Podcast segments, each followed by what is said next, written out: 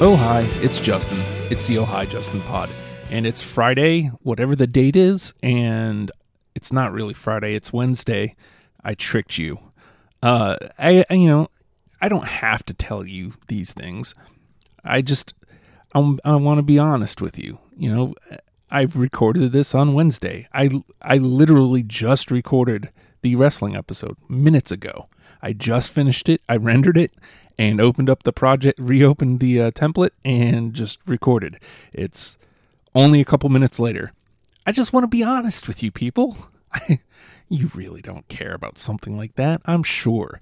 Uh, you're just getting these awesome, oh, I Justin vibes into them eardrums, baby. a little full of myself today. It's the caffeine, maybe.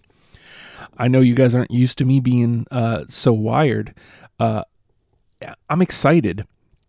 Um, we're we're going out of town this weekend. We're as a matter of fact, as you're listening to this, I am camping in New York, or I might be on the way to New York still. Uh, it just depends on when you're actually listening, or maybe maybe you're getting this oh, weeks later and all this is for naught. But I wanted to talk about vacations today because, like I said, we're going camping. And to me, camping is the ultimate relaxation because you can do a three day trip, but maximize those three days with camping because you get there and sure, the setup, you know, initially stinks. Depending on how much stuff you have, you're looking at, you know, maybe two hours of setup. Again, depending on what you have. Uh, for us, it's probably going to be around the hour and a half. We've got a canopy, we've got a, a tent, and um, you know maybe our propane stove. You know, n- hour and a half tops. It's it's not going to take us that long. Uh, but you know, again, some people have a lot of stuff that they need to set up when they get there. Um, we we have to blow up the uh, the air mattress. Unfortunately, I'm an old man uh, whose back really hurts at night. Um, so I have to have the stupid air mattress. I would hit, I would definitely hit the floor and will whenever I lose the weight and stop having the back problems overnight.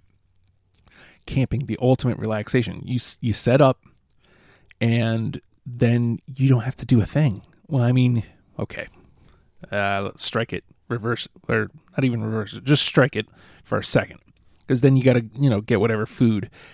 You, that's usually what we do. We get into town, we uh, get our spot, we set up, and then we go to the store, come back, and then after that, you know, if you want, you don't have to do a thing. Set up your chair, sit by the fire, start a fi- you start a fire at noon. Who cares? It's it's your world. Uh, for me, that's that's the deal. I'll be by the fireplace for for three days. I'm just gonna I'm just gonna be I'm gonna start a fire, sit there, relax, watch the fire. Uh, you know, we'll do some walking and swimming, and uh, really the big deal is doing as much nothing in the outdoors as you can, because living here in Virginia, both my wife and I have like sinus issues pretty much year round.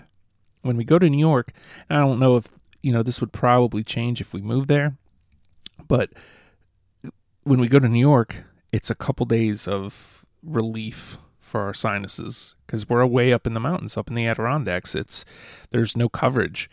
I mean, there's a little bit of phone coverage. We it, it's it's removing ourselves just for a couple days because you know we talked about um we went up to New York last Feb or this last February just for like a day or two. It was a day trip, a little more than a day trip.